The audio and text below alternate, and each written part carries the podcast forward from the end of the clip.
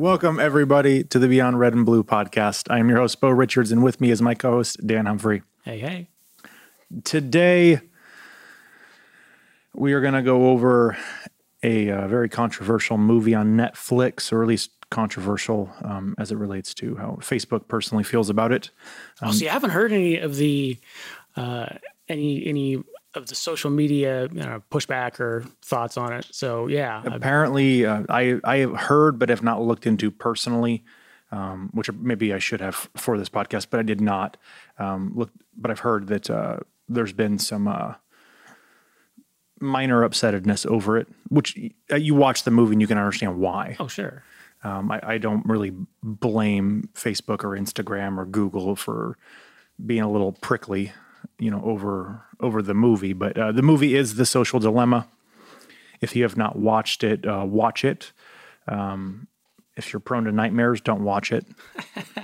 I would be willing to say this is quite possibly the most important documentary of our generation. Yes, Yeah. I could see that. I could see a case for that. Um, so I was gonna wa- I watched it last night, and my girlfriend, she was like, um, beforehand, she was asking what we what I wanted to watch, and she suggested possibly at some point soon watching uh, like a scary movie um, because it's Halloween soon, and. I was like, well, you know, I got to watch The Social Dilemma tonight for the podcast. You know, do you mind watching it with me? She's like, no, I'd love to. We watched it. And I was like, well, there's our scary movie for the month. and because this is scarier than any horror movie I've ever seen. Yeah. And uh, for our listeners who have not seen The Social Dilemma, like I said, go watch it. It's basically a breakdown of some of the more pernicious issues that have ar- arisen from uh, social media companies' attempts to gain viewers and you know push ads because it's all ad revenue related. That's how they get paid. It takes a lot of things that I think people year a couple of years ago thought were conspiracy and sort of shed some actual truth and light to those. Excuse me, the uh, the notion that um, how they're collecting our data and what they're doing with it, um, how precisely these companies are monitoring our keystrokes and all those kinds of things, and how long we look. I remember a couple of like four or five years ago in particular, um, maybe it was a little bit longer, but uh, there was a fear that Facebook was tracking um, how long uh, their its users read posts and stuff for before they scrolled through them or watched videos and all that kind of thing. And people were like, "Nah, they don't track that. They don't track your keyboard stroke. They don't track like if you look at similar videos, like all this kind of stuff." And um, this may have been even longer than like five or six years ago. And people like that. That's that's silly. That that's a that's a lot of data mining to do, and that's exactly what they're doing in order to better give people stuff that they want to watch and then also throw some ads in so that you might click on them and then they give you more ads and then they make money by showing the ads of other companies and it's a brilliant marketing strategy Well, I would say it's an effective marketing strategy. yeah well, I wouldn't go so far as to call it brilliant just because of the uh, effects that we are now seeing are um, possibly existential.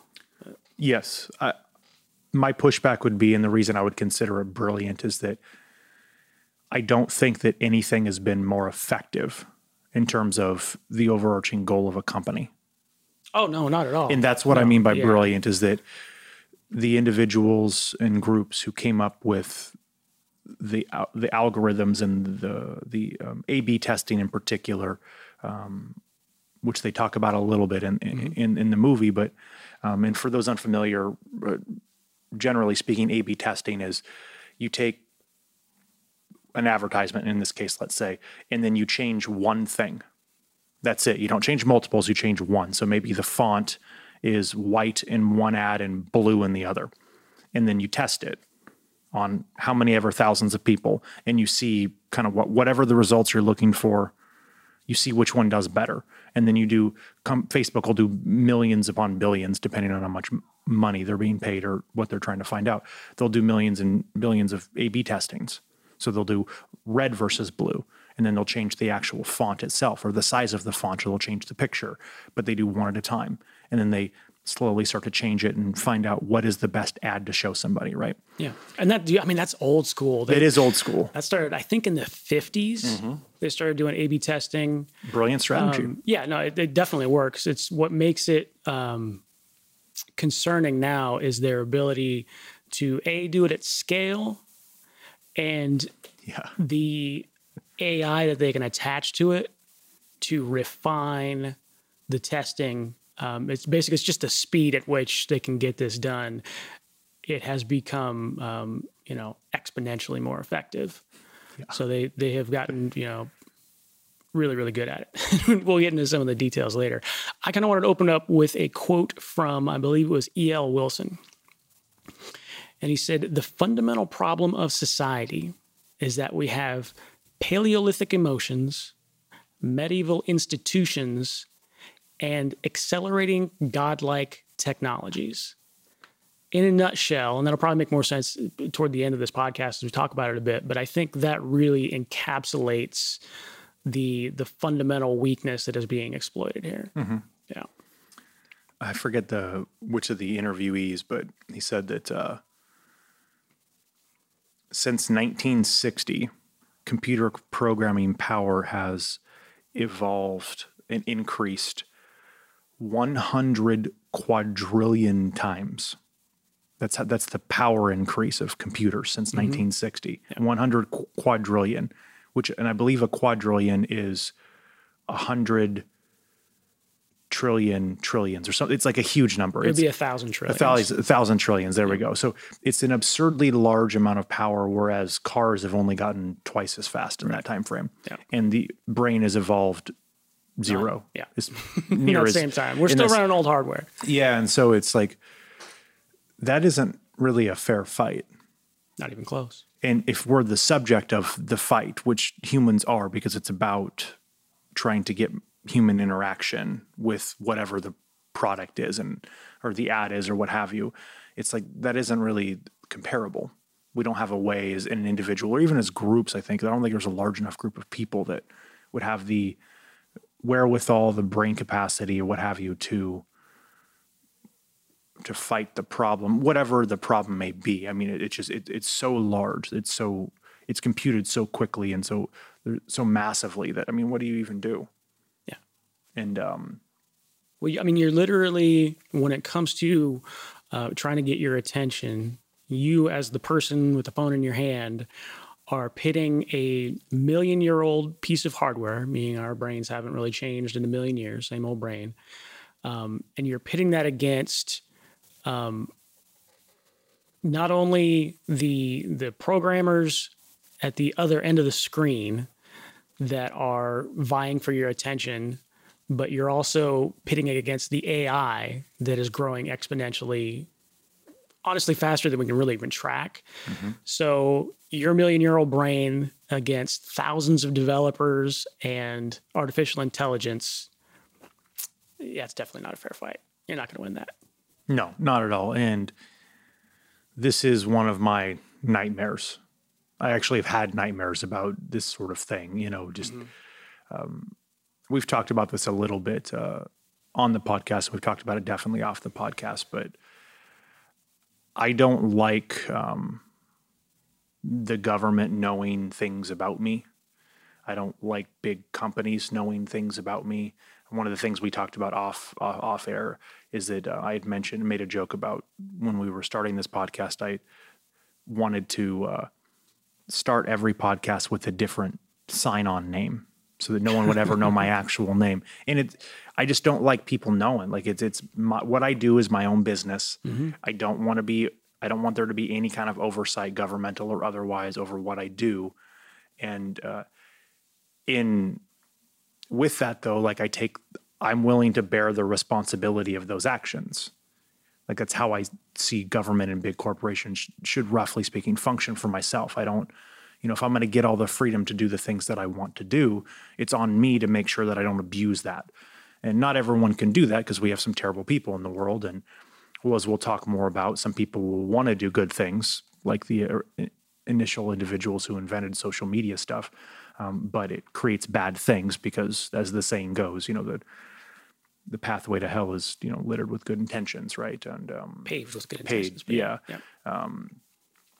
but and so it, it's it's you know not everyone's kind of feel that way but for me personally like i this stuff scares me because even as someone who doesn't use social media all that much you know and i'm susceptible to some of the things they talk about in in the movie to a degree you know I'll, I'll look up and 20 minutes have gone by and I've been scrolling through Instagram. It doesn't happen often. And then I get really angry because I remember how much I hate social media and I don't look at my phone for like three days. and, um, but Well, you know, I think that, and let's, I want to give like an overall, you know, what's the problem? Who cares? Hey, it's just social media. Who cares? So define that. But I think it's also important that you and I acknowledge the context that uh, neither of us are really on social media.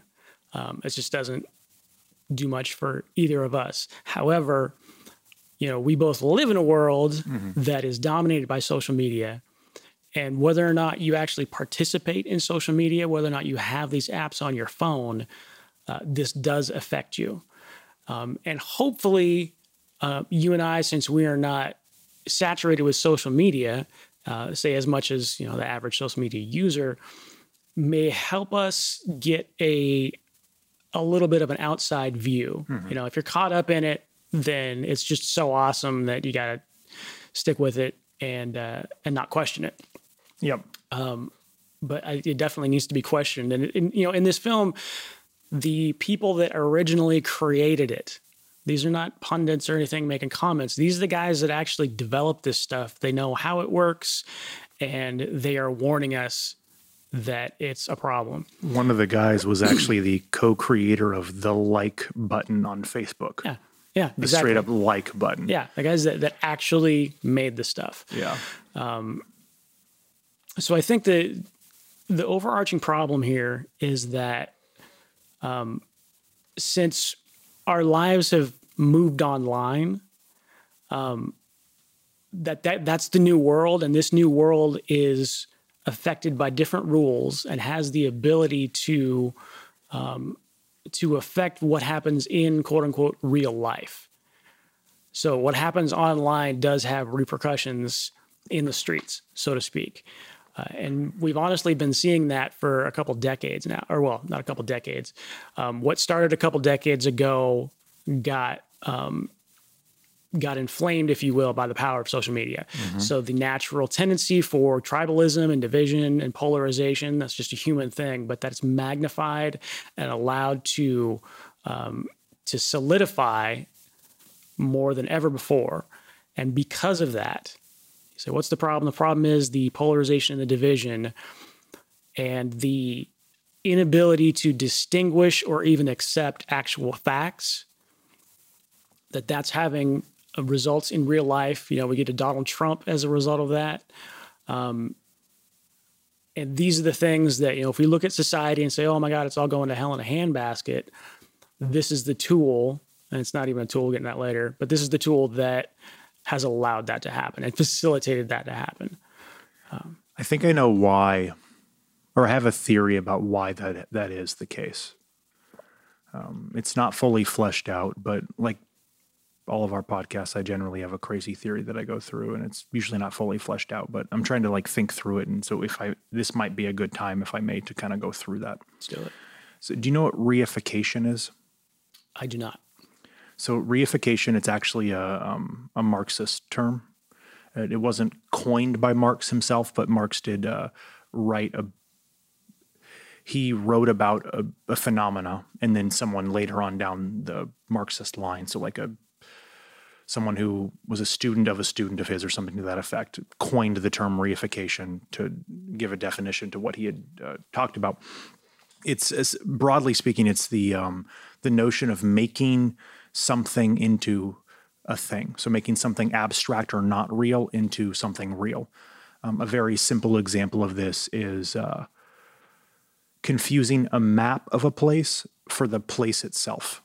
okay So, which is that that's actually that's technically one of the simple examples I was able to find. Though the more I think about it, I don't really it, it it's kind of a hard one to grasp because when you look at a map, I think the reason it works is because when you look at a map on your phone, let's say Google Maps, no one consciously thinks this isn't the map, this isn't the real world.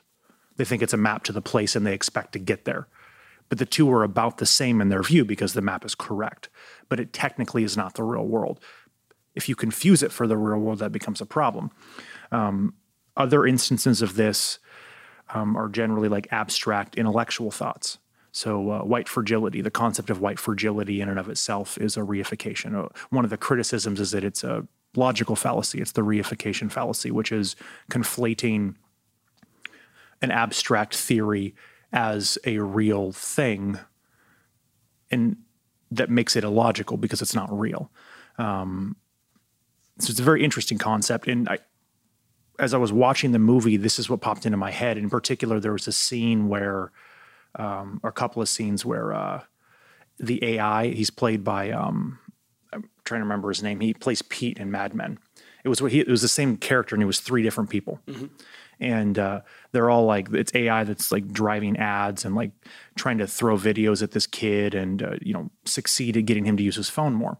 And they talk him through the whole thing about how like initially there's like this 3D drawing of a person that's a humanoid that has no face and just does nubs and stuff. And then as they get to learn more and more about the teenager, that's the star of the show.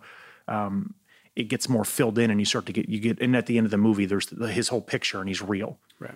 So they're taking his what he does, his um, how long he spends looking at his phone, the things that he looks at, the things he swipes through, his messaging, all of his particularities on his phone, and they use those to develop an actual real life model of who he is, mm-hmm. even though what he's doing isn't in real life; it's in on social media, it's online.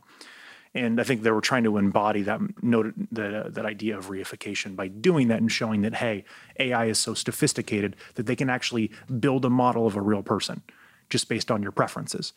Um, and frighteningly accurate. Frighteningly accurate, yeah. correct. And so, um, so it, going back, the reason I think that it, um, we see what we see is because social media isn't real in the sense that you or I are sitting in the same room right now talking real. There's no face to face interaction. Right. So you could technically be talking to someone who isn't real on the other end of whatever social media apparatus you're using. So there there is a certain amount of unreality to the world that you're in. And you even said like the world of social media is different than the real world. It's different because it's technically not a real world. Like it's an ether. We don't see it like in the way that we would see this, you know, my laptop or this mic front stand. You can't touch it, right? And so there is a part of an aspect of it that uh, technically is constructed that is not in the physical world. And then there's also the argument that it's very real because we do talk to people and people find each other online and then meet in real life and get married and all those kinds of things. But I think that it obfuscates a lot of the real interaction that we have as humans and that's why we see a lot of polarity and a lot of antisocial behavior and a lot of uh, you know people not understanding facts because they're getting thrown things that aren't actually real and then they go into the real world and interpret it wrong and so you take a lot of the stuff that we're seeing politically the polarization and then you throw it into a model that already does exactly what they want to do and you just have I hate to say fake news, but you just have a bunch of falsities stacked on top of falsities. Does that make sense? Yeah, well, you can say fake news because it is. Yeah, and so it's. It, I thought that was very interesting as I started to look a little bit more into um, reification itself and how it functions, and uh, and then I was like, well, basically, what it's describing. To, one way you could look at social media is it's just the reification of the cyber world as a as the real world, right? Versus I go outside and play with my friends, and then I come inside and I play with my online friends.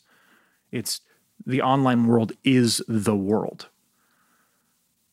Which is sure yeah. And that, that's a scary thing to think about. It's like well if the online world is the, is the actual world we have no reason to actually go outside. We should just stay online because that is the world that we live in and in order to make it real you want someone to be online as much as possible which is what social media is doing even though that isn't their reasoning for it that's what you would want theoretically um, and so it, i thought it was very interesting trying to connect those two points. And then, you know, you have your political pundits and stuff who want to sow as much, you know, distrust and, and, and trust to with their constituents and the people that they don't agree with. And it seems like this is just a tailor made system or map of a world. I think is probably a better way, an abstract of a world, a model to throw in all of that stuff and just confuse the shit out of people. Yeah, and I look at it a little bit different, just because you can go down the rabbit hole of what is That- real. and that's the problem. yes, yes. Yeah, I would make the distinction if, if we want to use, you know, IRL in real life or something. That's just the physical world. Yeah. But I would say, you know, of course, online is as real as real can get because the effects are real. They can manifest in the physical world, and even if they don't, um, if you are communicating with somebody across the globe that you know when you're having a conversation, um, that's still a conversation that you had, and you shared thoughts and ideas with another human being. So I think for me, the only distinction between real and not real is just whether or not we're talking about the physical world. And really, I think for the purpose of, of this film and what we're talking about today, that's not super relevant, um, but rather to look at it as the form of connection that we use uh, in the world and where that is falling short.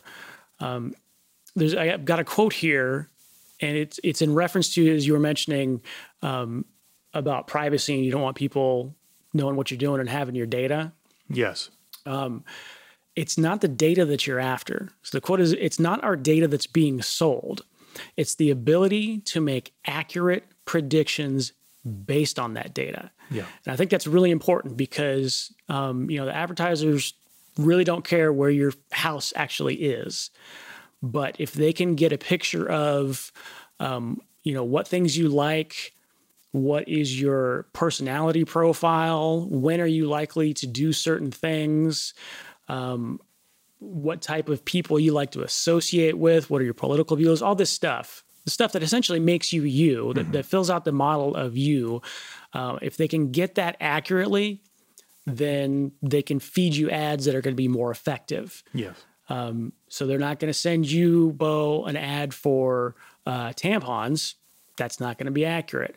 But they may send you an ad for uh, a new jujitsu gi from Origin. And the thing is, is when they get it right, it actually feels like they're doing us a service. Yes. Um, if you see an ad that is is appropriately targeted towards you, you're like, oh yeah, cool. I'm glad I found out about that. And you know, maybe you click on it, maybe you don't. But it's not it's not immediately apparent that what is going on is nefarious. Um, more to the point, what makes this so powerful is we're not aware. We can be influenced and we can be manipulated without being aware of it.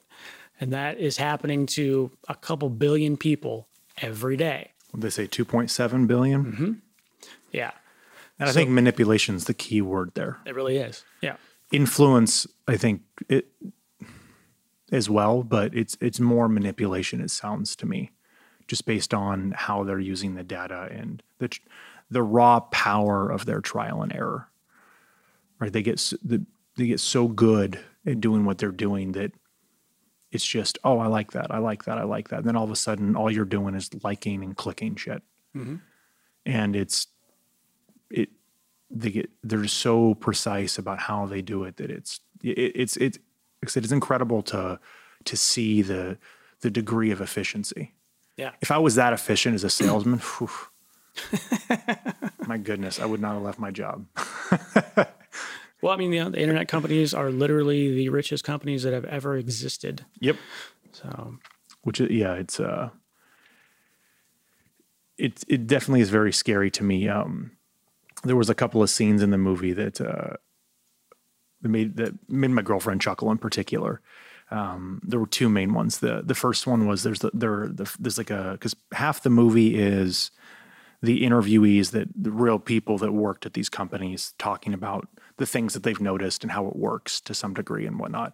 And then it's interspersed with a small like mini movie with actors who are playing parts. And um, it's a family and with a two daughters and a son and like the daughter's like one of the daughters is 10 the other one's like 18 i think and then the son's like 15 or 16 two of them are in high school and um, everyone's addicted to their phones in particular the younger girl who's like 10 and there's this scene at the dinner table where the mom she realizes that they have this like as seen on tv like uh, contraption where you it's like um it's like a locking cookie jar. like a cookie jar that you could like lock with a timer. And apparently it quote unquote as per the advertisement cannot be opened until the timer goes off. So you can you put in cookies and then you don't binge at midnight is the idea so she's like everyone give me your phones at dinner. She throws it into this device and puts it on for like an hour. It's like we're going to have a dinner for an hour with no phones. And you know the awkwardness ensues right where everyone's kind of looking around and it's uncomfortable and and then the little girl like gets a hammer out and breaks it and everyone freaks out and um, everyone grabs their phones but the oldest daughter and then leaves and she's just kind of sitting there eating on her own and she's like nice dinner everyone like mm-hmm. and my girlfriend chuckled she's like that's you because like especially at dinner time like i don't give a fuck about my phone like i just want to eat food because it's dinner time i care way more about food almost any time of the day than i do my phone and that really resonated I was going to tell her the same thing before she brought it up, but I was like, that's that would be me at a, at a family dinner. Is like I would care very little about my phone vibrated. Don't give a damn. Um, but yeah, it, it definitely uh, it was just one of those situations where I was like, this is where I think people uh, people are. Yeah. You know, and then uh, the other interesting one that came up that uh, she really got a good laugh at was uh, a couple of the engineers were talking about when they created uh, this like ref- refresh function on apps where I think you like if you're at the top of a, an app and you like scroll down your finger down, it'll um, refresh at the top and then you'll see new things. Mm-hmm. Um, I this happens on my email, on Outlook email. That's the only time I've ever seen it personally. I can see how little you use applications. Yeah, and so um, and I I've, I didn't actually know what they were talking about until they're like, you get a little refresh circle, and I was like, oh, that's on my email. I don't do it, but you know, it's on my email. And they talked about the psychology of it and how like it's like slot machines. You like pull the, which I've never done a slot machine, so I don't um, know the psychology. I've never experienced the psychology of pulling a slot machine down, but I can get it. And it's like it was the same concept. You you don't know if you're gonna win, quote unquote, like get a new whatever but you you do it anyways. And apparently, people just get addicted with refreshing Facebook and Instagram. And they said Instagram in particular. And you know, I have an Instagram and I don't use it much, but uh, you know, I do use it. And I turned to my girlfriend. I was like, that refresh thingy that's on my email that's it's on Instagram. And she's like, yeah. And I was like, I've never seen it. She's like, how do you know if there's like new Instagram posts? I was like, well, I mean, I see them when I open up the app, or sometimes there's a little box that says new posts, and then I'll click it if I want to if I'm not reading something. And she just looked at me and she's like, What? You don't again you and i do not use social media like the vast majority no, I, I know and population of this planet. I only have social media because you're required to have a personal account in order to manage a business account. I, I, believe. I haven't been able to find a way to remove my personal account and still be able to log into and manage a business account. Okay. and so um, since I have access to the the the um, business accounts on Facebook and Instagram for our jujitsu gym. It, at least with Facebook, I know it was a requirement, and uh, which is irritating because I don't give two shits about Facebook, and um, have gone to great lengths to remove all personal information. This is a slight aside. You can't have your first name on Facebook be one letter. They don't allow it. I tried to just make my first name one letter so people wouldn't know. Well, they for for that exact reason. Yeah, it was stupid. It, it kind of makes sense. Um, I, I, do agree with that move on Facebook's part, and they did this quite a while ago. Yes, uh, or possibly from the beginning. No, it wasn't the from the beginning, but quite a while ago, to do their best for their users to use actual names and actual information as a way to combat uh, fake accounts and, and, bots and things like that. Um, so I support that, and and personally, in my view, things like your name and your address and the items of um, personal privacy that used to be a big deal 20 years ago that you would try to guard, that don't mean shit anymore. Yeah. They don't care if they have your real name, you're a user 1537899.2. Um, and as long as they can identify you as a user, they don't care about your name, but they can send you ads that will be effective, then that's all they really need. So it's it's um, privacy has evolved into a very different focus. Yeah. Um, and myself personally, I don't I don't worry as much as I used to about personal information in that sense. Like, oh, I don't want the government to know my middle name or, or you know, or whatever. Uh, like, yeah, that's that's irrelevant information, and they the profiles that have been established on myself and on yourself, even with very little social media use, um, you know, across the internet, mm-hmm. They're going to figure out pretty good. Um, so yeah, it's it's kind of a shift in the the people that are truly privacy hounds. I see oftentimes are worried about things that were important, you know, 20 years ago, whatever, uh, but really no longer matter. Yeah, you're, yeah. you're focusing on the wrong stuff in terms of your privacy, and I think for most people, it's it's literally too late to to erase your footprint online. I don't even know if that's possible anymore. You can try and you can reduce it quite a bit, but uh, yeah, they they know about you. I deleted or I removed myself from like five or six different Facebook groups. That's the first thing I did this morning when I woke up. it was like, oh, I can't like delete because I need to use the Facebook and the Instagram account for the for the gym. Like, so I need those.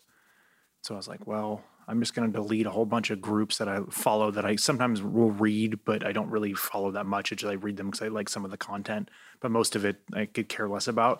So it's like, well, gone. Just going to cut it out of my life. Stop following people on Instagram.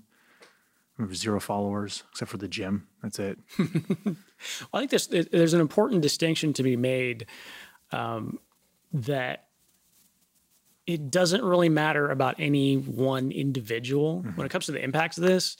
Um, you taking yourself offline has zero effect on what the actual problem is. And oh, yeah. even if you were able to completely remove all your digital footprints uh, off the internet, um, the effect is still there at scale. The problem is the effect at scale. Hmm. I'd still know? feel better about it though, because I would be off the grid. That would make me feel personally happier. But that, that's good, and I would, I would, say enjoy that. But it wouldn't. You're it wouldn't, totally correct. Yeah, yeah, it wouldn't make any progress towards the no, problem not itself. at all, which is un- unfortunate. But and it's I think it's the important distinction between a person and people, hmm.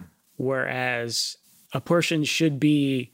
Um, you know, have their own sovereignty and do what they want within the, the confines of the law, and that's all great. But people, as a uh, statistical model, that can be used to um, you know affect the world in certain ways, whether it's politically or ideologically or, or whatever. Um, the individual, one single person, doesn't have anything to do with that. Yeah. It's just looking at the statistics of the masses, um, and what the masses are doing online um, is falling prey to the social media manipulation. Um, and you may you know you may have the sensation or get the pushback that, well, hey, this is just a tool you know, who cares? The social media is a tool. I'm connecting with my friends. What's the big deal?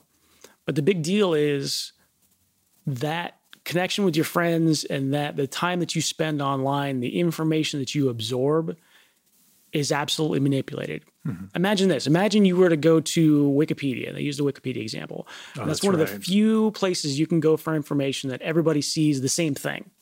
You go to the same Wikipedia page, you read the same text, uh, and, and that's that versus all of the information that you receive on your social media feeds, whether it's Instagram, Facebook, Twitter, whatever, um, are all custom tailored to your user profile.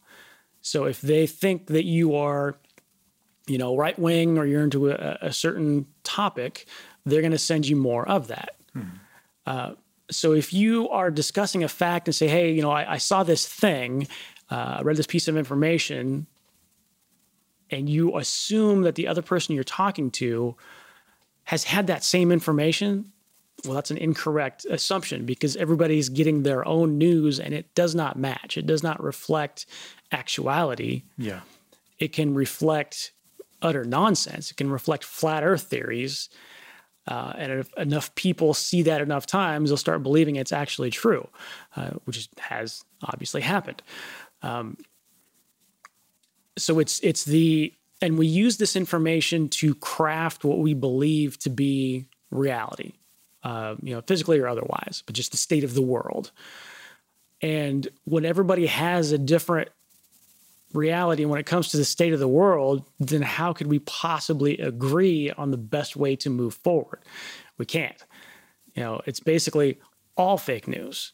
So, what you're describing, if you extrapolate the uh, the framework for your explanation is postmodernism. That's actually what, It's in effect, yeah. Which I believe or that, at least a couple tenets of postmodernism. which I think has allowed postmodern po- postmodernism to have its revival. and that's partly that yeah i didn't quite get to that when i was explaining reification and how everything maps but that's the other that's the other side of why i think reification applies here is or why why i think that not reification but why i think that we're seeing what we're seeing is because of this partly too. It's that there's a model of the world which is social media that um, allows for tailor-made realities that technically aren't real. You're in a world where reality is subjective and you get subjective realities from everyone else. And so that is your objective reality because it's sorry it's your subjective reality because you see it and the parallel to that to postmodern thinking is quite scary. In particular there's um, a little bit of a push from what i understand. I don't think it's going to go much of anywhere. It's a, i think it's originating in california at the moment but there is a push for the voting age to be dropped to 16 um, so that uh, you know gen z is the one of the larger ones and the most diverse um, generation thus far. And so kind of the idea is that they want to have more of those individuals be able to vote on you know amplify the voices on the decisions that will affect their future. And so you have that's scary to, to com- combine those two things. You have a whole bunch of people kids in particular who are living online in a world where things may or may not be real depending on how you want to define real and then they're given the ability to vote on political things in the actual real world. Yep. and then we haven't even gotten into the psychological effects that it's been having on kids in particular. Big time. um, in particular young kids like under the age of 16 or under the age of 19 i guess. Uh, it's you know harm and suicide are up what 200% not quite 200% Those are up. I actually didn't write those down. it's like 140 some odd 170% i, I forget the With- exact numbers Yeah, with uh, with girls specifically, um, self harm is up 189 Mm-hmm. There we percent in girls 10 to 14 and 62 percent in girls 15 to 19 since 2009. yeah And then suicide is up 151% in girls 10 to 14 and 70% in girls 15 to 19. So this is this is having some very real world um, negative effects. Right, exactly, and um, and I know that that's a little bit more of a political tangent, but uh, I um, I had ran across that notion of lowering the age limit to sixteen, and um, this morning, com- totally uh, uh, on accident, it had nothing to do with uh, writing notes for this podcast, and I was like, holy shit, like you take all the stuff we're seeing with with kids and how they're already being helicoptered and you know, overparented and stuck inside for various reasons, including social media. You know, you're you're seeing this um, world that's being created that's a map of real life that gives you your own personalized truth of the world, and everything's polarized, and psychologically, kids are very damaged from a lot of things, this included, and then just give you the right to vote. That's, you know, the, Yeah. I'm, I was like, wow, like I kind of to some degree I understand part of the argument, but it seems to me that I don't want to give, and I'm being general, I'm generalizing here, but I don't want to give unstable teenagers the right to make policy decisions.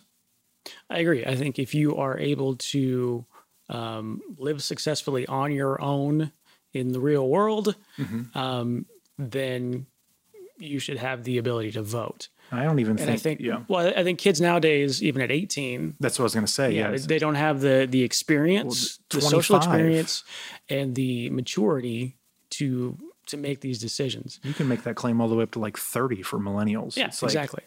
Um, to go back, I had another quote here Yeah. um, on the uh, on people working on on are getting different information. Mm-hmm. Said we are, or we all simply are operating on a different set of facts. When that happens at scale, you are no longer able to reckon with or even consume information that contradicts with that worldview that you have created. I think that really summarizes um, very well uh, a major part of the problem, so to speak. Um, the flip side to that, or the what makes that so prevalent, is polarization is extremely efficient at keeping people online. Yes. And if you want to feed them advertising, you need to keep them online. So the in, and this came out a little while ago. Um, it was a, a, I think it might have been when Facebook was in front of Congress or something. But the gist of it is that Facebook has the goal of keeping people online as long as possible, as does any social media network. But the whole the name of the game is just keep them engaged. And it turns out that, and this was not a um, a conscious decision by a programmer, but this was a goal given to an AI algorithm that what we're looking for is people to stay on longer. So, AI, we want you to figure out the best way to keep people engaged. And what turned out to be the best was polarization, pissing people off. That keeps people engaged. Um, so again, it's important to realize like that there's not one bad guy that said, "Oh, we're going to polarize the world." It was giving the AI the goal of keeping people engaged, and as it turns out, human beings will stay more engaged when they are enraged, um, and that's kind of where we're at. Because to to undo that, to say, "Oh crap, that's bad. We shouldn't do that," will cost billions because if people aren't as engaged, then they're not going to be seeing as many ads, yada, mm-hmm. yada. Um, so there is an enormous financial incentive to uh, not rock the boat in that sense. Yes. Um, and I don't necessarily blame tech companies or social media companies for doing all that they can to turn profits. It it's an interesting conflict because there's a there's a moral dilemma at hand, like an actual moral dilemma, and you know that is at what point in uh, um, Tristan Harris, he was one of the interviewees. Tristan, Tristan that's right. he was one of the interviewees who. Uh, he's given i actually saw when i saw him i recognized him i actually watched a ted talk it was a couple years ago on i forget what it was on but i've i've seen him talk and that was his big thing is he brought up to google like we have a moral obligation to make sure that we're doing the right thing for the people because otherwise this is just going to get out of control. Well, he's the uh, the co-founder of the Center for Humane Technology. Exactly, so, and yeah. um, and he has a valid point. It's like there's at some level you need as a company you need to do what would be the morally right thing over the profitable thing. Unfortunately, the legal framework does not support that. Yes. If you are a company, so if you are a corporation mm-hmm. with shareholders, it is your legal obligation to do everything possible within the law to turn a profit. And I mean, right up to the edge of the law and into the gray zones and everything. It is all about the profit. So, um, morals are not profitable. No. So they do not equate.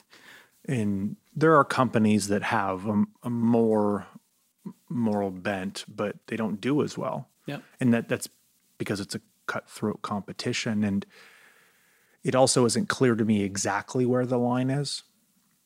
I think it varies depending on, you know, maybe the uh, sector that you're in, like where where is the business morally responsible? And then the bigger I think the bigger issue for me personally is because it is a problem at who is responsible for enforcing morality upon these businesses?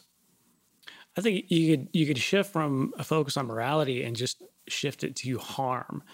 Is what you mm. are doing as a company harming other people uh, without their knowledge or without their consent? And if it is, can't do it. See, I could see problems with that though, because I understand. I think kind of where you're going with it, but harm would have to be very clearly defined. And I'll give you an example. Um, currently, Facebook is doing a bunch of things where they um, will either not allow posts to be found or they're putting little like stickers on them to let you know that it's false or something like that. They're letting viewers know that they're whatever a person posted has the post has problems with it. It's hateful, however they define hateful. It's not true based on their fact checkers, all these kinds of things. I've done this to several of Trump's posts. Yeah, and and um so however you define something that is harmful, what if someone posts something on Facebook that is mean and Facebook's algorithm or their people don't pick it up and it's harmful? Is Facebook responsible for me calling someone a bad name? Because, like, as in, a, you know, as part of that example, um, some individuals and groups literally believe that words are violence. We've talked about this before. Yeah, yeah, yeah. And so there's this area of harm has to be completely defined. I mean, there was I forget. I think his name was Darren Grimes. I might be getting that name wrong, but there's this this, this reporter in London who, um, he recorded a podcast with somebody. I don't remember the details of what the individual said, but he said some things, and from what I understand, they actually were, you know, pretty offensive. Aired the podcast anyways, and now he was actually arrested or hauled before a court for allowing the thing to be posted because his interviewee said something quite rude. And he may get in trouble as the interviewer for not I don't know I don't know what exactly. Britain has different free speech uh, they have different laws uh, regarding speech than America does. So I think he probably will get in trouble because they don't technically have what we have as free speech. But at some point, if you in, you infringe too much, right, you're just going to harm could be anything. I could call someone stu- say I could say that you're Dan. You, you have a stupid idea, and then you're Yeah, like, well, that, no. that that harms my fragile heart. And then all of a sudden, you know, and that's getting a little far, but that would be the one pushback I would have is it's like that oversight can get so strict so quick. I, I think it's just having reasonable oversight. I mean, Yeah. yeah, y- I you do not have a right to not be offended. Um, so based on that, I think that cuts out a whole bunch of shit. You can call someone a name, that's just free speech. Move on. Yeah, Um, but if what you are doing is um, causing people to form little militia groups and, and Antifa groups and things like that that are actually battling in the streets, or if it is um, if it's creating false impressions of what a young girl should look like at age 13 because of all the you know the filters and things like that um, to the point where she commits suicide or self harms. That's something that needs to be addressed. And again, I mean, it's, the, the definitions themselves need to be very thoroughly worked out. yeah, Uh, but I think there is there's a line that can be drawn, or at least some very obvious things that can be done. Well, the um, and minute- then work yeah. to refine that. The manipulation factor of it's where I see the biggest issue is that it's a very subtle manipulation. Oh yeah, no, it's it's imperceptible. And so proving that I can see that versus someone's own free will, I could see being a very big legal issue. Like how do you, you know, that that would seem to me to be the logical place to go for the laws, like showing ways to prove that Facebook, let's say, manipulated a group of already agitated far right individuals into forming a an extremist militia to attack whatever or far left it doesn't matter but um, versus them finding each other online because of algorithms and then deciding of their own free will to commit crimes. Um, i could see that being another legal issue too because at what point do you take away the free will of the individuals and place it the onus on the company that you know manipulated them Well, To here- a here's degree, An Here's a real example. sure Pizzagate. oh yeah that's right they went over that i forgot that thing existed Yeah. jesus Um, and that had very real world consequences. yeah i went Um, and shot somebody Yep. If you're spreading fake news that is known to be fake fake news, even though it will increase engagement, um, that ended up causing physical harm in the real world, um, things like that. Like that's where at least a place to start to say, okay, we, we can't spread these conspiracy conspiracy theories in such a way that may encourage people toward violence. Um, and yeah, I mean, there's you know what's encouraging people. Of course, this all has nuance as life does. Yeah. Um, but social media is re- removing a lot of nuance, so that's an issue in into itself. Um, so then, it would be. It would seem to me that the individual users could themselves have freedom to post, say, quote unquote, fake news about Pizzagate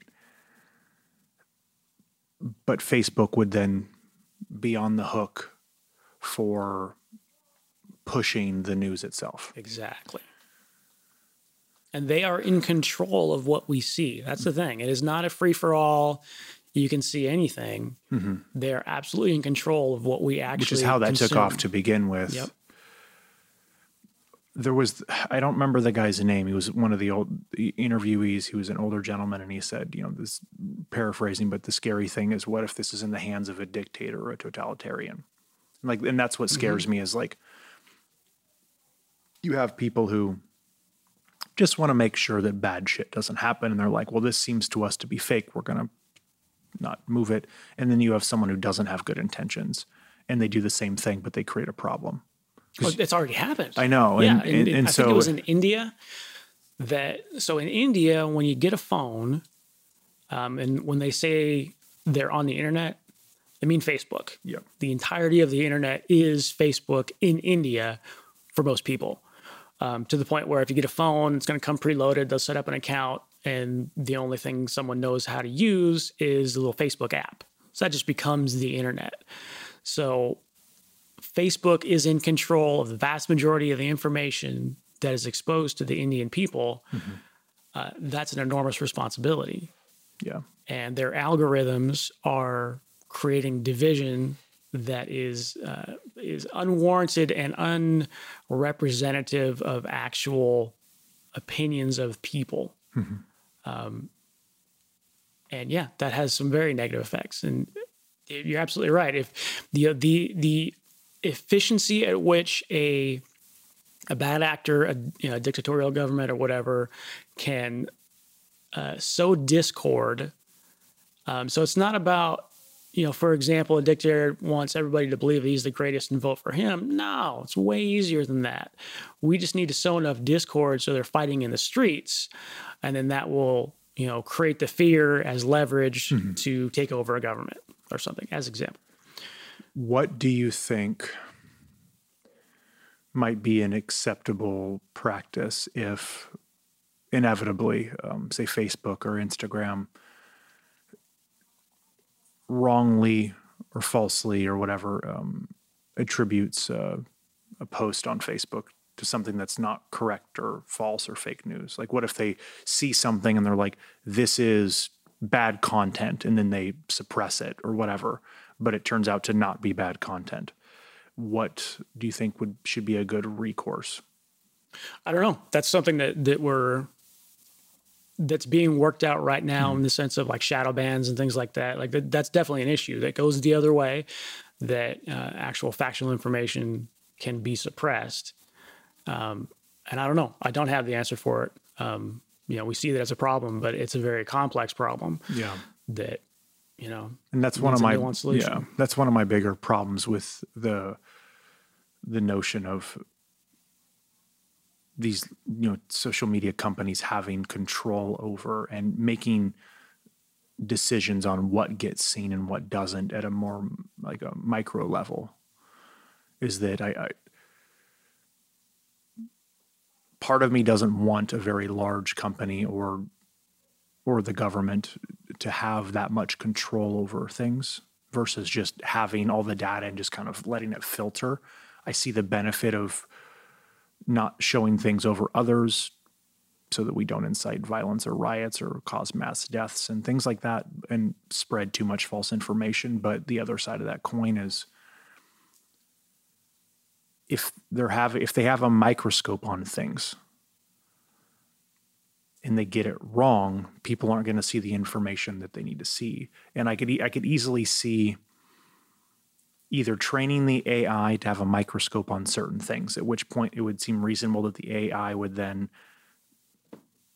essentially do to itself what it does to humans, which is it would give itself more of the things that it finds to be false and then make more mistakes because it's only given certain types of information that's not right or not re- false or whatever.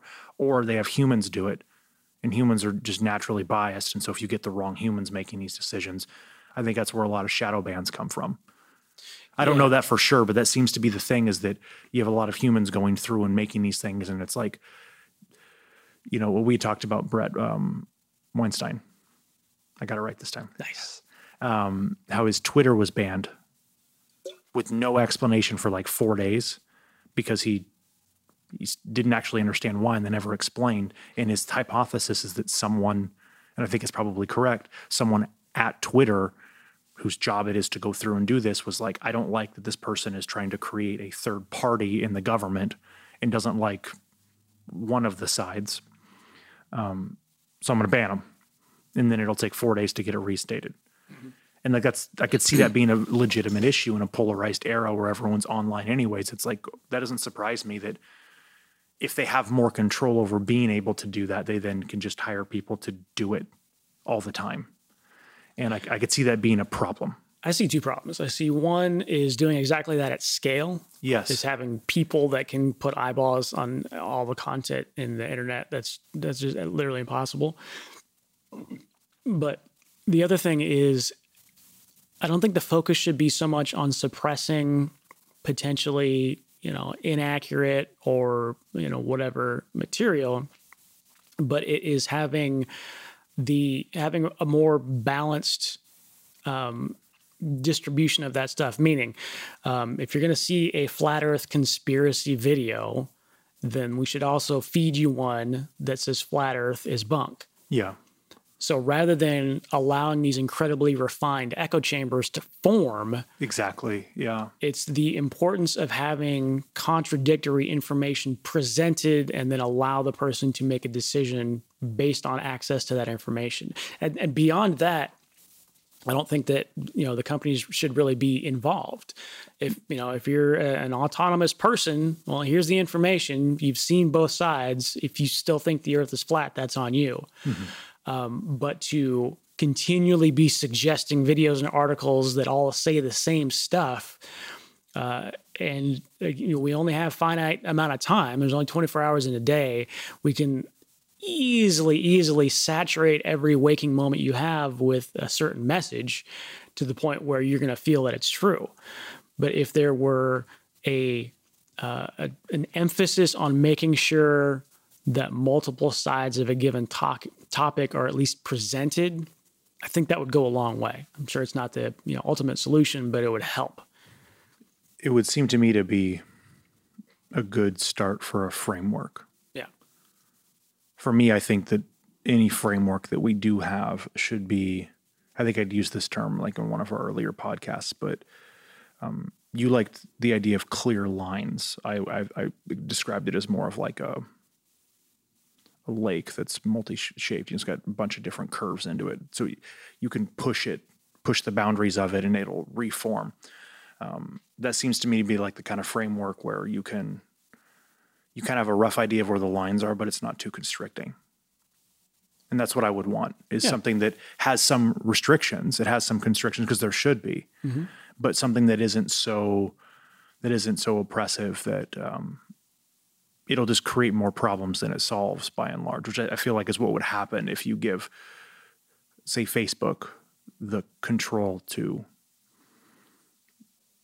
you know, monitor their own all the posts on their on their page. Um, I forget which of the interviewees again it was, but they had mentioned that um, Facebook was basically like, let us govern our own selves when it comes to all of this. Right. Yeah. No, that's not going to work. And it's like, See my comment on being a profit-driven corporation.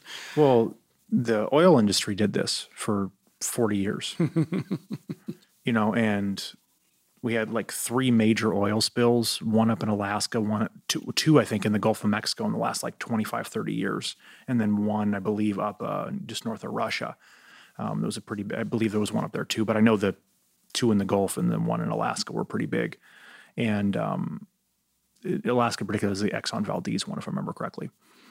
And like they went up before the government and the, uh, some judiciary hearing and like went through everything and it like they were self-governed for there was very little restriction. So they're like going through all the problems and like they fucked up everything. Lit, like literally line by line like pretty much everything was like they just didn't do it or they did they they used worse this or worse that or you know they they didn't check this properly enough or they went way faster than they were supposed to like all these kinds of things. And because they got to get where they got to get when they got to get there you know it Yeah, um, well, I mean, what would you expect? It's not a huge leap in logic that no, I, I know the right? result. exactly, and I was like, of course they're going to do that. It reminds me of uh, kind of how long haul truckers work, right? Like they can only legally be on the in the in a truck driving for like ten hours a day or something, but they have to travel, let's say, you know, somewhere that's five days away, and they're only given like two and a half days to drive there, and there's like no way to do it. Like with drive time, ten hours a day to do it in that time, you have to drive fifteen hours a day to get there. And so that's what long haul truckers will do. Is you know, my dad used to date a long haul trucker, and she met. She had two sets of books. She'd fill one out legally, and then she'd fill out the one she actually did, which was a 14 hour drive day.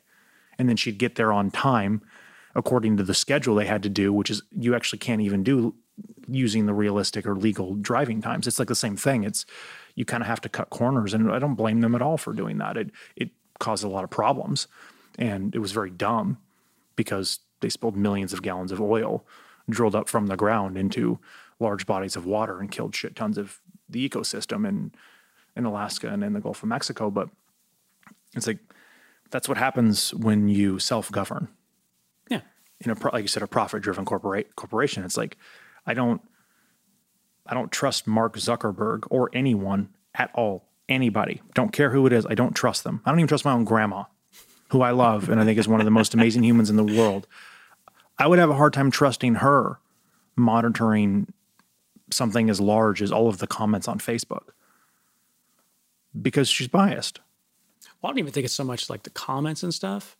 It is, and I see what you're saying. I mean, it's, it's an impossible task. Yeah. But it's the recommendation engines. That's what's feeding us. Let Yeah. people say what they want to say, but the recommendation engines are the things that these companies have control over and are having the biggest impact. Um, yeah. And I don't want the government to have that's the other thing too is how much of because if, if it isn't Facebook that does this, that monitors this, they self-govern, then who? You know, it, that kind of goes to the government. There isn't really another you can't do it, at least in the US, you can't do it via by state.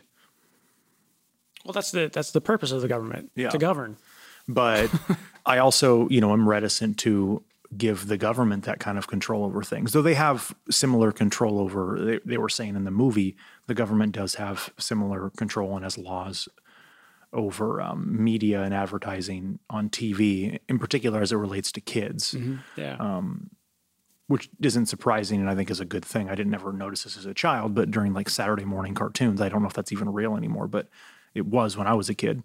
And they didn't allow certain commercials to be, you know, shown Yeah. from like, you know, 8 a.m. to like noon on TV, just on it. Yeah. I guess, or on certain channels, maybe even two. But, and that seems reasonable. But that's the government doing a good thing. Exactly, and uh, you know, I think that they. My assumption is that they probably tweaked that over the life of TV from when it was created to, you know, the '90s and 2000s when I was a kid watching Saturday morning cartoons. They probably had to fumble with it a bit, but I would be concerned, especially with the polarized, the polarization in our, you know, in our our political polarization. I would be concerned about the government getting control of that and going too far with it that would be a legitimate concern I would have. Whether or not it'll come to fruition, I don't know, but it's not something that I generally would want them to be able to do, but I don't see any other alternative. I think it's a matter of finding or creating a governing body that pulls from all sides of the political spectrum, so to speak. Yeah. Um, Something something kind of like unity, where there are, you know, both sides of the political aisle being represented, and the the structure of that organization at the outset is defined in a way that uh, ensures it has that it's it's doing trying to phrase this. Basically, safeguards against um, going any one direction. That it's you know it's fair to Yep. say it uh, oversimply. I actually uh, found this kind of funny. So, because I abhor social media and I don't really like the government either. And um, I found it ironic that uh, I, I don't like social media because of its invasiveness, its lack of transparency, and kind of the manipulative nature of it. And I kind of feel similarly about the government. And it seems to me that the actual, the only plausible solution to fixing the social media problem is to have the government fix it. it's, it re- reminded me of the, uh, um, what's the quote? The enemy of my enemy is my friend. Right. And um, I was watching The Office the other day, and um, there's this scene where Dwight Schrute does a talking head, and he's talking about how um, you know Jim is his enemy, but Jim's all, Jim's the enemy of his enemy, which makes Jim his friend. And he's like, but Jim's his own worst enemy. So the enemy of my friend is my enemy. So Jim is my enemy. And so he, you know, he like, kind of as he does in the show, he talks himself into a circle that he can't get out of, and and it, it just reminded me of that. It's like basically like I I like neither of them, and this is just a fucking problem. yeah. I see, I would I would say it's not government per se. It's not the idea of government that I would be against. It's the over implementation of it. Yes. government is necessary. We need we need to be governed. Um, and so anarchy doesn't work. We know that, um, but it's how it's done. So to globally say that the government is never a good idea, I don't think that's the way to go. But I would say the current implementation of our government and most other governments is uh, not aligned with their um, their citizens' best interest. yeah. Anyway, It's also a uh, a Gutenberg revolution in terms like social medias in terms of its ability to reach people. You know, like it's one of those things that there's so much growth between how we used to communicate and how people used to be reached via the newspaper and magazines and just the TV and now. And I don't know how we're going to deal with that socially. Like not not even just with the manipulation say from social media companies, but we touched on a little bit earlier, but with uh, young girls in particular, you know, they're having massively increased issues of you know self-harm suicide depression anxiety um, body dysmorphia issues like all of this. And it's like you can't we're not getting rid of social media like cat's out of the bag now it's not it's not going away it's not like we're- i mean how, how do you suppress all of social media first off like that's going to create that's going to create a shitstorm but if it's even possible you can't no, the, act- the genie's out of the bottle. yeah, That's- you can't actually shut the actual internet down. That's actually not. I, I guess that's been proven to be actually impossible. There's no physical way to like turn a button and then it all just shuts off. Yeah. So that seems they didn't really touch on this in the social dilemma. So maybe we can come uh, move past this. But that seems to me to be an additional problem that this has created in that we're getting information super quickly. It's evolving so fast that we can't keep up with it. And as a result of the evolution, it's changing the rules for how we engage socially so fast that there isn't a way for humans as a group, like socially, socially, to adapt in a way that's proper and healthy yeah. right? Uh, Like one of the the guy who created the the like button, he's like, I just I thought it'd be really good if people could see something and like it, and they'd have that little spike of you know dopamine and be happy about getting you know they'd be happy that they liked something and it made them feel connected. And he's like, I never thought in a million years that like girls would get depressed and cry because they didn't get enough thumbs up on their Facebook posts. Yep. And it's like people are getting traumatized over a Facebook like. Well, I think that, that kind of that illustrates there's a couple different aspects to this in that one problem that we're currently experiencing is the siloing of information, the echo chambers and all of that, which is feeding everybody a different reality. Uh, we kind of talked about the problems with that. But then there is also this human tendency to you know to, to portray yourself as good as you can and with these tools you can portray yourself in a way that is you know completely unrealistic, where uh, you know doctors are being asked to perform surgery on people so that they look more like their Snapchat filters, and you know, that, that's a real thing. Um, so there is the the even distribution of information, and to go back, like when you mentioned the the Gutenberg rev- uh, revolution, when the newspaper became a thing, and even when radio became a thing, and when television became a thing, when people would consume this media, they were all consuming the same thing. Mm-hmm. There's only a handful of channels that you can listen to. So if something is crazy, it will reach the ears or the eyes of enough people that somebody's going to stand up and say, hey, this is bullshit, and they can push back against it.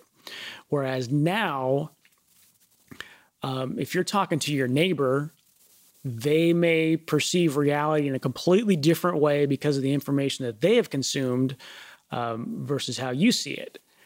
So now you're not talking about the same world when you're talking about stuff. Mm-hmm.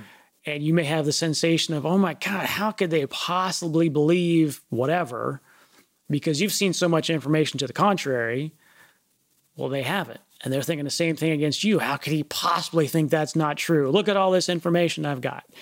Um, and again, at scale, that's when it becomes the, you know, we'll call it a systemic problem that we're experiencing right now globally. Yeah. Well, this is the actual problem that people face when it comes to the social justice movement like people who are you know, we've talked a bit because you and I have both have issues with the social justice movement as a whole and the theory behind it and that's mostly what I'm reading about now and I'm reading this in physical books not online just to be clear to to our to our listeners um, so I can get the actual words from the actual authors and the theorists of this but I think one of the big things for people to understand if they're dealing with individuals at work or diversity teams or friends that they know who are very big on social justice. It's and it's hard to have conversations. The reason it's hard is what you just said. They they're literally viewing the world th- differently. Yep. It isn't that they just think that you're you're viewing the same world and you're wrong. That's that's actually completely incorrect. It's that you look at the world one way and they look at the world completely different. And the way that you look in, at the world is actually not compatible with the way that they look at the world. Yes. And then, you know, to tie it back to the social dilemma that we're talking about, you th- and that, that's ideological. That's actually part of the theory that's been written and has been expounded upon for at least since the 70s. It actually postmodernism does go further back than that. Uh, some of the ideas, and so for 50 years, let's say, that idea has been the idea of postmodernism. Yeah, and this notion of lived realities and n- objectivity not being possible and subjectivity, which would be lived experience, and um, the idea that indiv- individualism is uh, not real and that you're uh, depending on where you fall. Immutable characteristics about you are primary, so race is usually the one that most comes up. Gender, sexuality, the others right now. Um, all those kinds of things have been around for a while, and so you take all of those and then you throw those into a model for the world that doesn't also think that reality is real.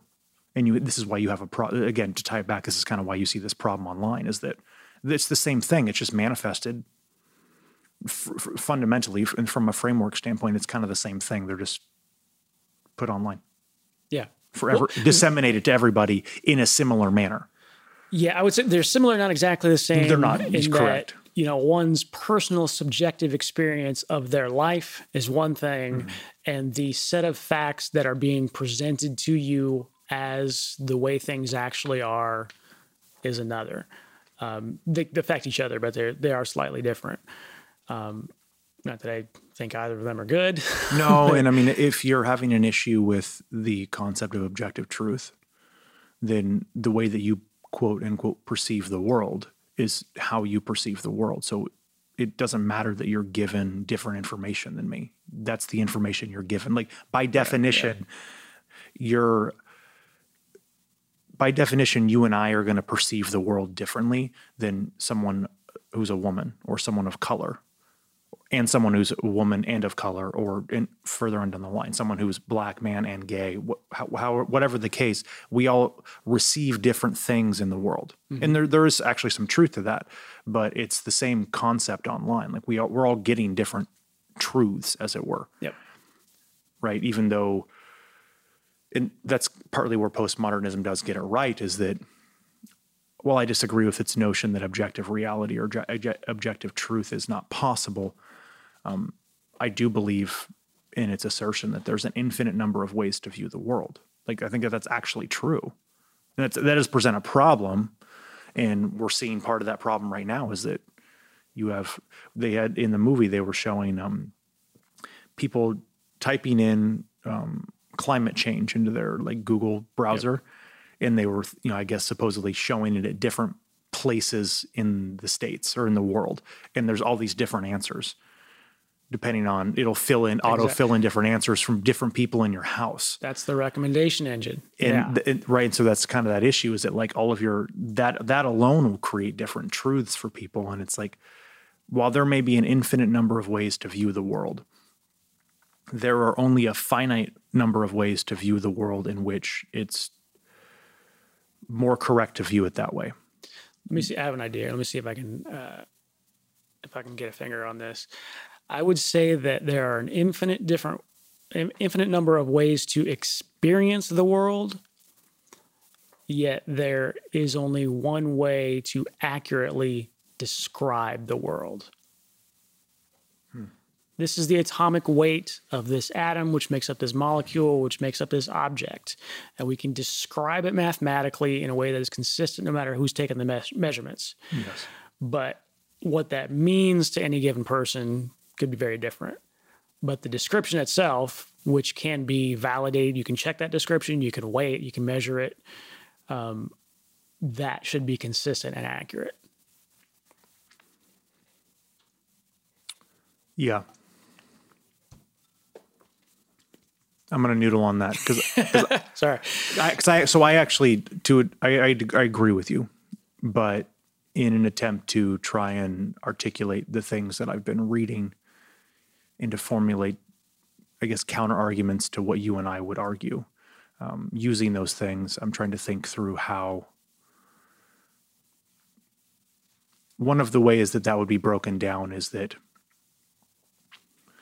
because you and I, because we're both white men and we're white straight men, we view the world a certain way. And people who view the world like us over time have tyrannized and colonized. And because of this, people who aren't like us, some people view the world through view the way that we view the world as something that's bad and therefore should not exist, roughly speaking. So since that way of viewing the world or of knowing the world is in, has in part created the measurements you're discussing. That would make them invalid. That would be one argument. I don't necessarily personally agree with that argument. I um, but i understand in part the logic behind it though i don't think it's correct. The other way too and this is more of a shaky argument is that let's say i put something on a scale and it weighs something. I could adjust the scale and it would weigh something different. I could use different things to measure it. So maybe you put it on an electric scale and it weighs one pound, whereas I use uh, alternative scales and it weighs three rocks. I could then argue that it does weigh different things than one pound because I'm using different elements to weigh it with. That would be the other argument, but that's more of like a, a philosophical argument than it is like a, an actual, uh, I guess, applied or practical argument. I don't, um, yeah, see that. I to me, I wouldn't even accept that argument. Um, with the understanding that there is an objective reality to be found, mm-hmm. and if if if you're going down the road of there is no objective reality there, and, and two plus two doesn't equal four, and any of that, then there's nothing left to discuss. But Yes, I agree. Um, yeah, you can absolutely you can have different units of measurement, sure, but all of these things, whether it's one pound or three rocks, mm-hmm. can eventually be using logic and reason can be described and say translated. Well, Yes. how much does the the the rock weigh? Well, the rock is a third of a pound. Oh, okay. So one third, two thirds, three thirds. It's still one pound. Um, there are logical ways to go about comparing different units of measurement and coming down to what ultimately is a mathematical description of what a thing is. Mm-hmm. Um, and at, at, that point, it still points to an objective reality. You can describe it differently. Sure, yeah. But when you get into the descriptions and what those meanings actually are, then it's going to be the same thing. Yeah, and I, uh, I, think the biggest argument there is that it's it's the rejection of the objective reality that's the problem. Yeah, you, you got to go away with that. That's that's you can't have a functioning society with that. So they can fuck no. off. They can believe it if they want, but they don't get to make policy. Yeah, and I I think too that it's entirely plausible that not having a functional society is the goal for some, probably not for all, but for some. Yeah. Um, though we kind of got off on the rails, that was my fault. but I will bring it back by saying social media has allowed these ideas to flourish in a way that creates a genuine threat to our society. Yes. I wonder too, um, so we talked about government handling things. The other there is one other option, though I don't know how it would be really enforceable, is parental control. How so? Well, just having parents enforce or have, you know, exert more control over their kids and their kids' usage of social media. You clearly don't have kids. True, I don't. And again, like I said, I don't know how this is going to actually be enforced. And I, I foresee a large number of issues, in particular, the, um, or one of the issues would be like the parental child relationship. Um, I could, you know, obviously I, I would assume that most parents don't want to irrevocably ruin their relationship with their you know adolescent or tween. Um, there's the ostracization that would occur that could occur from the uh, the tween you know the kids peers with if they don't have social media. Um, I didn't have a phone until I was you know 18, so I'm not really familiar with that. I didn't care. Um, I also have just never really given a damn. So I'm unique in that, but I'm sure that a lot of kids get made fun of when they don't have phones or social medias or can't that kind of thing, and that can hurt. Um, and then the other, the big issue that I saw is the issue of uh, exerting force such that authorities are alerted. And I don't mean necessarily like actually like abusing your kids. I want to be very clear, but being enacting strict enough rules in an age of social media where kids will complain about it and then I've heard of I've heard of situations where parents have, you know, grounded their kids or restricted social media time, that kind of thing, or hanging out with friends. And then the kids went online anyways and complained about it. And then in one case in particular, and I don't have the information at hand, I couldn't find it, but um, I was looking for it before the podcast. But the the girl complained to all of her TikTok or Snapchat or whatever followers about how oppressive her parents are for not letting her like talk to her girlfriend or something stupid. And but it was like the a social worker heard about it and like did an unscheduled stop to like check in and do a welfare check on the kid. And it became this big issue because wow. because the way she was talking about it, it, it, you know, she was she was like 12, like she was dramatizing sure. like her parents being like, go to bed and quit, do your homework. And she's like, I'm being oppressed and this is horrible. And, you know, like, oh my God, you know, they're tyrants and, you know, tears and all this kind of thing. And, and then as a result, like they have to go through the whole formal process of welfare check and asking the kids and, and the, the parents and the family had to like deal with this issue of like, well, are we going to lose our kid when we didn't do anything? Yeah. Or in, in in that case, I don't think anything happened. Like they weren't doing anything, but maybe cases the parents actually are being abusive and it's necessary. But I could see with social media that becoming more of an issue because what do kids do? They go online and they bitch about things. And if you bitch a little bit too much and there's no repercussion and the wrong people or the right people see it, then you have these problems of like the parents don't even know what's going on. They're like, what are you talking about? Like we it's seven. It's time for homework. It's not time for Facebook. You know. Yeah, that that type of shit infuriates me. I'm just I'm hoping that that is uh, you know not the norm. Uh, there have been abuses of the you know social system by kids to get their parents in trouble and stuff like that. That happens. It sucks. It's terrible. Hopefully, it's not the norm. I definitely support you know limited screen time and access to children. Um, one of the most telling things: the people that created social media the engineers that built this stuff don't let their kids on it. That kind of says it all right there. Yeah. And, and again, I, I totally support that. Um, you know, until a certain age, maybe 16 or even high school, 15, whatever. Um, but to keep your kids off of the devices and sp- specifically off of social media for as long as possible. Um, again, we have Paleolithic brains. And when a child is developing, that's an incredibly influential and important time of their life. And to subject them to what social media is, is detrimental, period. It, it is fucking with kids. Um, and that's not to say that there isn't a way somehow to introduce them or to use it correctly. I don't know what that is.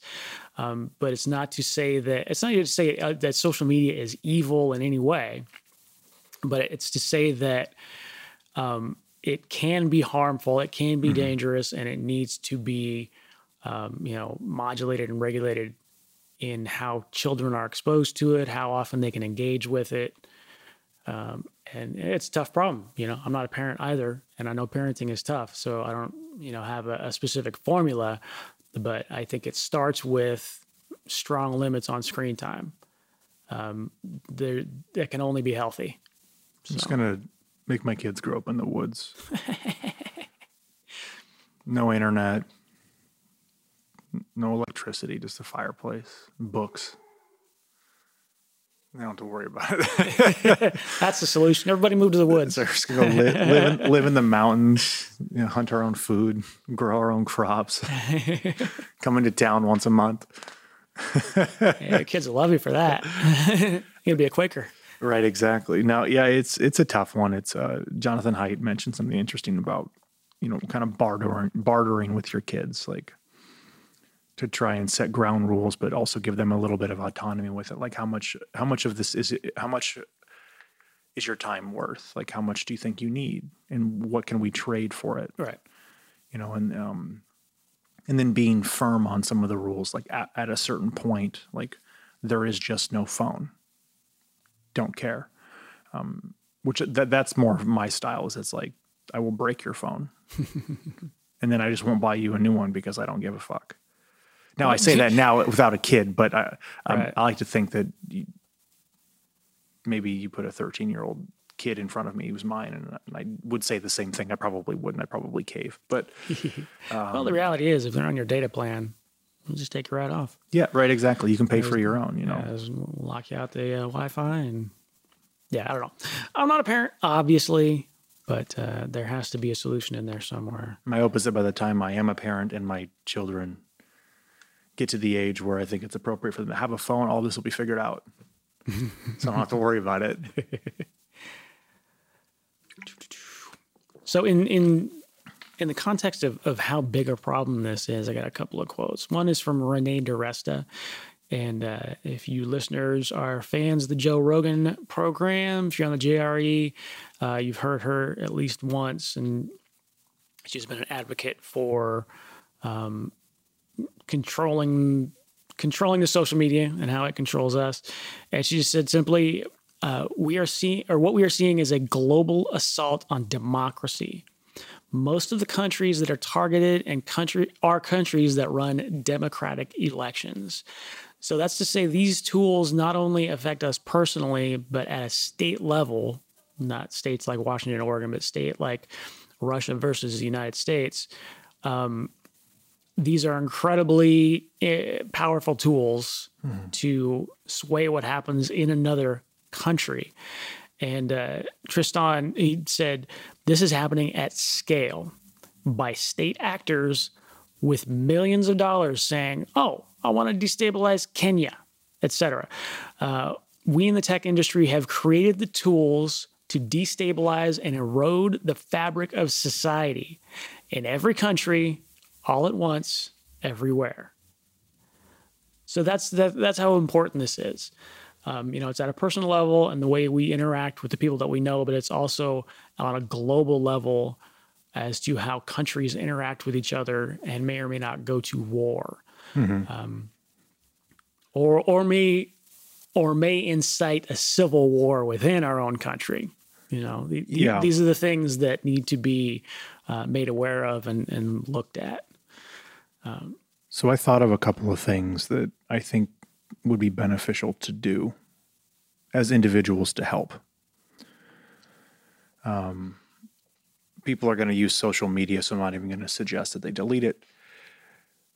One one of the things, or a couple things that I do is uh, one big thing is whenever I'm listening or learning new information, I make a habit. I don't care how uncomfortable it makes me or whatever of looking up an alternative point of view. Generally, what I'll do is if I hear something, like I'll use uh, Jordan Peterson as an example, because I'm a big proponent of, um, in particular, his uh, his lectures, his like actual teaching lectures, what he talks about when he talks about psychology. Um, and he talks about a lot of other things, some of which I agree with, some I don't. But he's got a lot of detractors for a host of reasons, some of which are valid, and I think most of which are just complete and utter nonsense. But I make a habit out of whenever I listen to him pulling up a video, let's say on YouTube, of someone talking about why they disagree with him first off. So I'll do that.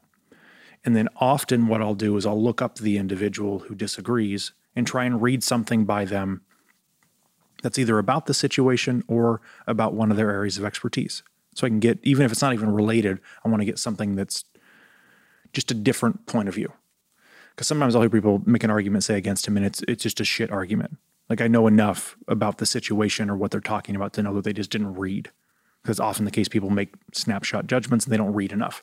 Um, and so I Way would past the headline. yeah, the headline so is the news. So that that's what I would recommend first off is do what you can to listen to polarized opinions. You know, um, I would ta- say not so much polarized, just different. different opinions, yeah. And so, like as an example, we've talked about this. Like neither Dan nor myself are are big fans of the social justice, um, the, the woke movement uh, as a whole. Um, for me, really, it's the theory. I don't imagine that the vast majority of in, foot soldiers, let's say, that are on the ground that are quote unquote activists, um, really have any clue what the heck it is that's going on underneath of this from a theory standpoint. But I do disagree with it. And so instead of just disagreeing and being like, you know, fuck the SJWs, I went and bought the number one selling book on critical race theory, which is an introduction to critical race theory. It's has more book sales than I think almost any other book on this kind of theory. And it, it gets prescribed to every introductory critical race theory class. It's required by the US military for all entrants into the US military to read, which is interesting. Hmm, I didn't know that. Um, but so I went and bought it and read it. And that would bring me to the second thing you should do buy more books. buy books. Good luck. Get a library card, go to the library and read, right? If part of what these algorithms are doing is funneling you information that's designed to be polarized and to give you a certain narrative, the easiest way to not or to disrupt that is just to go read a book because a book does and cannot do that. You can choose personally what books you read, but just go rent, just go check one out at the library. Google some books and then Google some books that seem to be the opposite, you know.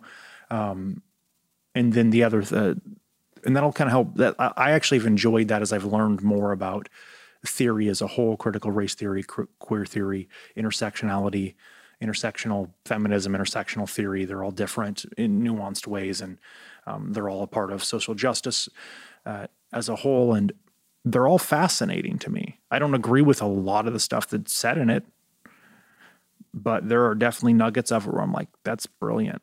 That's really smart. Like, I see where you're going with that. I don't agree the premise of it, but I see where you're taking the, taking it logically. There's some things that I just think are silly. Some things where I completely agree with, and I'm like, that's actually a really good intersectionality is a good example. The the legal the legal reasons that Kimberly Crenshaw invented intersectionality, I think, is genius. To actually explore the the issues that um, certain individuals face, where you can't put a you can't just pin it on one type of discrimination. We talked about this before. Like black women in particular face this because they get discriminated against, but they can't prove it's sexism or racism because they're both black and a woman. Intersectionality is is a way to highlight those issues legally and then get you know recompense for it, right? And that's brilliant. It's been kind of co-opted and turned into something totally different over time due to theory, but and there's issues with that that we can go into later on. But yeah, so read more, and then then the last thing I would do and uh, don't click on ads if you have if you're curious about something and you see an ad, just Google the website. That alone will. Yeah, that's a good step. From like that you know, and as someone who's who's actually paid for Facebook ads before, um, that'll help whoever, whatever small business is paying for ads, because most of the time it's small businesses. They're paying Facebook for clicks and impressions. It'll help them because then they won't spend money on the click, but they'll still get someone going to their website. So that's good for them. It's good traffic. Um, but it also, the algorithms are less likely to send similar ads to you because you're not clicking on them. Even though they know you're going to sites and stuff, that still can affect things for you so that this sort of thing doesn't occur as much. And so uh, I very rarely do I actually click on ads. I'll see see an ad say on Instagram and be like, oh, that looks kind of cool. I've actually bought a few things from that. But then I'll just pull up my laptop and type in the website or type in whatever the tool is or something and decide if I want to buy it. Ironically, I think that uh, that doesn't help shape your profile as much because Google's going to check out what you searched for. Yeah. And say, oh, well, I was looking for this. Cool. Yeah. And then that gets notated. Yeah. So it's kind of one of those where it, um, damned if you do, damned if you don't. Yeah. But I got a, a couple here uh, as far as what to do. I tried to glean from the film, and I think first I want to recap what it is we're we're faced with. Um, we have a tool it's not even really a tool, but we'll call it a tool. We have a tool in social media that allows us to connect with each other um, in a way that's never been possible before, and with the understanding that that connection is a biological imperative. So to tell people not to do it, I don't think that's realistic. Not going to happen. You know, I myself, I'm more introverted by nature, so I don't really engage with social media. Um, but that's just me, and I know I'm in the minority in that sense. And, and Bill, you're probably in that same boat. We need social interaction, though. We're right. very social creatures. Exactly, we, we, have to have it. So it's a biological imperative. We got to do it. So we're not going to get rid of social media. We, you know, we established that. Um, but we have to understand that in order to make this tool work, that it has to generate money somehow, right? It's not free. You got to have all these computers. And to go back to the old saying, uh, if you don't pay for the product, you are the product. Uh, or even more accurately, here's another quote from the film it's the gradual, slight, imperceptible change in your own behavior and perception that is the product. So the only way that these these companies are making money is by finding ways to change your behavior and perception. So they have a goal that is not in line with your best interest. Okay, so we realize that. Doesn't mean you can't still get value from these things, but if we just go along blindly, we can see that th- this has, uh, like I said, goals that are not in line with our own. Um, it's really a disinformation for profit business model. Okay, so that's that's what we're faced with. There are some good things we can get out of it. We can connect with our friends, but the way that they are serving this information is not necessarily in our best interest. Um, how do they go about doing this? They go about doing this by um, uh, utilizing vulnerabilities in our own psychology, stuff that we're not even aware of. You can be a, a literal genius with a 200 IQ and still be susceptible to these psychological uh, vulnerabilities. And they, using AI, have been able to find these uh, and and you know effectively use them against us. The same thing it gets people going back to slot machines. Um, so if we look at it from the context of I want to connect with my people, I want to get this information, but I want to minimize the influence that these social media outlets have on my behavior. Here's a couple things you can do. Um, turn off notifications. That's going to be a big one because having constant notifications, whether it's you know email or Twitter or whatever, just the the little the red bubble or the ringing of your phone, those are um, taking advantage of those vulnerabilities that we have in our psychology and those are getting us hooked on that constant feed of checking what's going on with your social. So turn off notifications. If you're going to look at your social media, do it intentionally. Mm-hmm. Don't let your phone interrupt you and whatever it is you're doing to show you something. It should always be intentional. Another one is never accept the recommended video or recommended anything, but this was in That's reference right, to YouTube. Yeah. Um, by by clicking on their recommendations, even if they look great, I'll go down a recommendation rabbit hole all day. Um, but if you can avoid doing that, then that is going to loosen the grip a little bit, and you're going to be more likely to see different information. So if you're going down a rabbit hole, you're training the algorithm to keep feeding you the same stuff or similar stuff that might be even less beneficial for you. So if you avoid recommendations and just kind of do your own searching for stuff, that'll help. Um, and there are also some uh, some Chrome extensions for the Chrome browser that will help remove some recommendations. Uh, as Bo mentioned earlier, uh, fact check stuff before you share. And I know that's a pain but this is an important thing. And before you just read a headline and share an article without actually reading the article itself, um, do a little fact checking.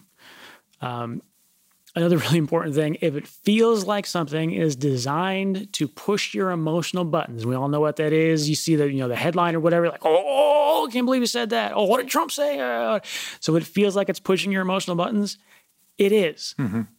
it absolutely is don't fall for it um, just try to avoid those things. If it's really, if it's something that should genuinely be of concern, you know, Trump said X or whatever, um, go back to it later. You know, go back and you know search for uh, like, what did Trump say in that speech, but but give it some time and make it a conscious effort to uh, seek out that information. Uh, another one was uh, was vote with your clicks. You know, understand that anytime you click on something, you're helping drive this engine. So if you go down the rabbit holes, if you click on the recommended stuff, if you're clicking on ads, that is informing the algorithm how it can manipulate you. So be aware, vote with your clicks. Uh, don't click on stuff you shouldn't. And then the last one, and this is something that I try to do, is um, subscribe to the services that you want to use. So whether it's you know YouTube, you can pay to not have ads. Hulu, you can pay to not have ads. Um, Spotify, you know whatever it is that you're looking at. Um, if you have the option to pay that company money and not see ads, that is going to be one of the most valuable things to do, and it's going to be one of the cheapest things you can do. Because if you don't pay in dollars, you're going to pay with your attention, mm-hmm. and that attention is going to be manipulated. So again, you know, if you don't pay for the product, you are for you are the product go ahead and pay for that product. Um, you know, from my experience, just because I hate ads and stuff like that so much, uh, I've been doing that for many years. And there's a realization that, you know, if I go somewhere and I'm listening to somebody else's Pandora or, or just you know, walk in and TV is on, um, when an ad comes on, it feels so foreign to me and it feels offensive. It's like, why is this person yelling at me about dish soap or whatever? It's just, it, it's a really weird way to communicate to people. Um, but when you get used to it, then you just kind of let it flow in and flow out, and you're not paying attention, but you kind of are, and you st- and all that. Um, if you subscribe to get less ads, it is so nice. Mm-hmm. If you can get the ads out of your life as much as possible, and of course, it's not going to be 100%. I mean, we're, we're inundated all the time. But if, if you make those steps and, and get rid of those ads, uh, it makes for a much better experience. And if you ever get exposed to them again, then you realize, like, holy crap, these things are freaking obnoxious. We, um, uh, we have like the normal subscription to Hulu. Mm-hmm. So not not the ad free subscription, and we don't actually watch Hulu that much. We've actually talked about canceling it because we don't use it very often. But when we do, every time, I get so irritated because it's a forced like ninety seconds of ads. Yeah, and they're all dumb. All of them are dumb, and it, every time it reminds me of that. It's just like God, it's so irritating. It just but I also don't know if I want to spend like three dollars a month or whatever the additional cost is because we we use it if we we use it so little though that's the yeah. reason. If we use Hulu every day, it wouldn't be a problem. We just don't use it every day.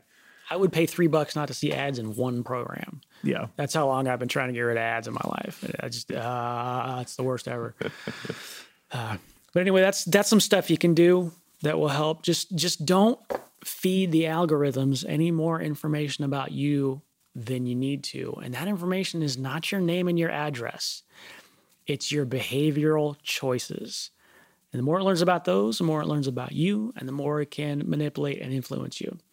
So use the tools, connect with your peeps, but be aware of the fact that there is manipulation going on and and do your best to to counter that you know and proactively go find out contradictory information see what other people are saying try to take control of uh, of your online life Well said, Sir Dan. i think that's it for us you got anything else bo I'm hungry. all right Get number two. That's all I got. this has been podcast number eight, everybody. Thank y'all for listening. Um, Dan had mentioned one quick thing before we jump off about fact checking. Feel free, please, to do that with us. Um, I don't get things right probably pretty often, and uh, I'm always looking to. Um, all I would ask is that if you do so, maybe try to do so in a polite way, um, telling me that I'm a horrible human and that I'm wrong, and then giving me the right answer probably isn't the best way to tell me that I'm wrong. You could just say, "Hey, this I think this is correct." A lot of people get angry when people are wrong, and I don't understand it. It's like I don't I don't really care what the answer is. I just want to know what it is. Yeah. You know, like it doesn't matter if I am wrong with the answer. I just would like to find out the correct one. You know, so do that. Do that with yourselves, and uh, else fails, sell everything and go live in the woods. and with that, I think we're both going to take off. all right Have a good rest of the day, morning, or night, wherever you are. take care everybody Bye.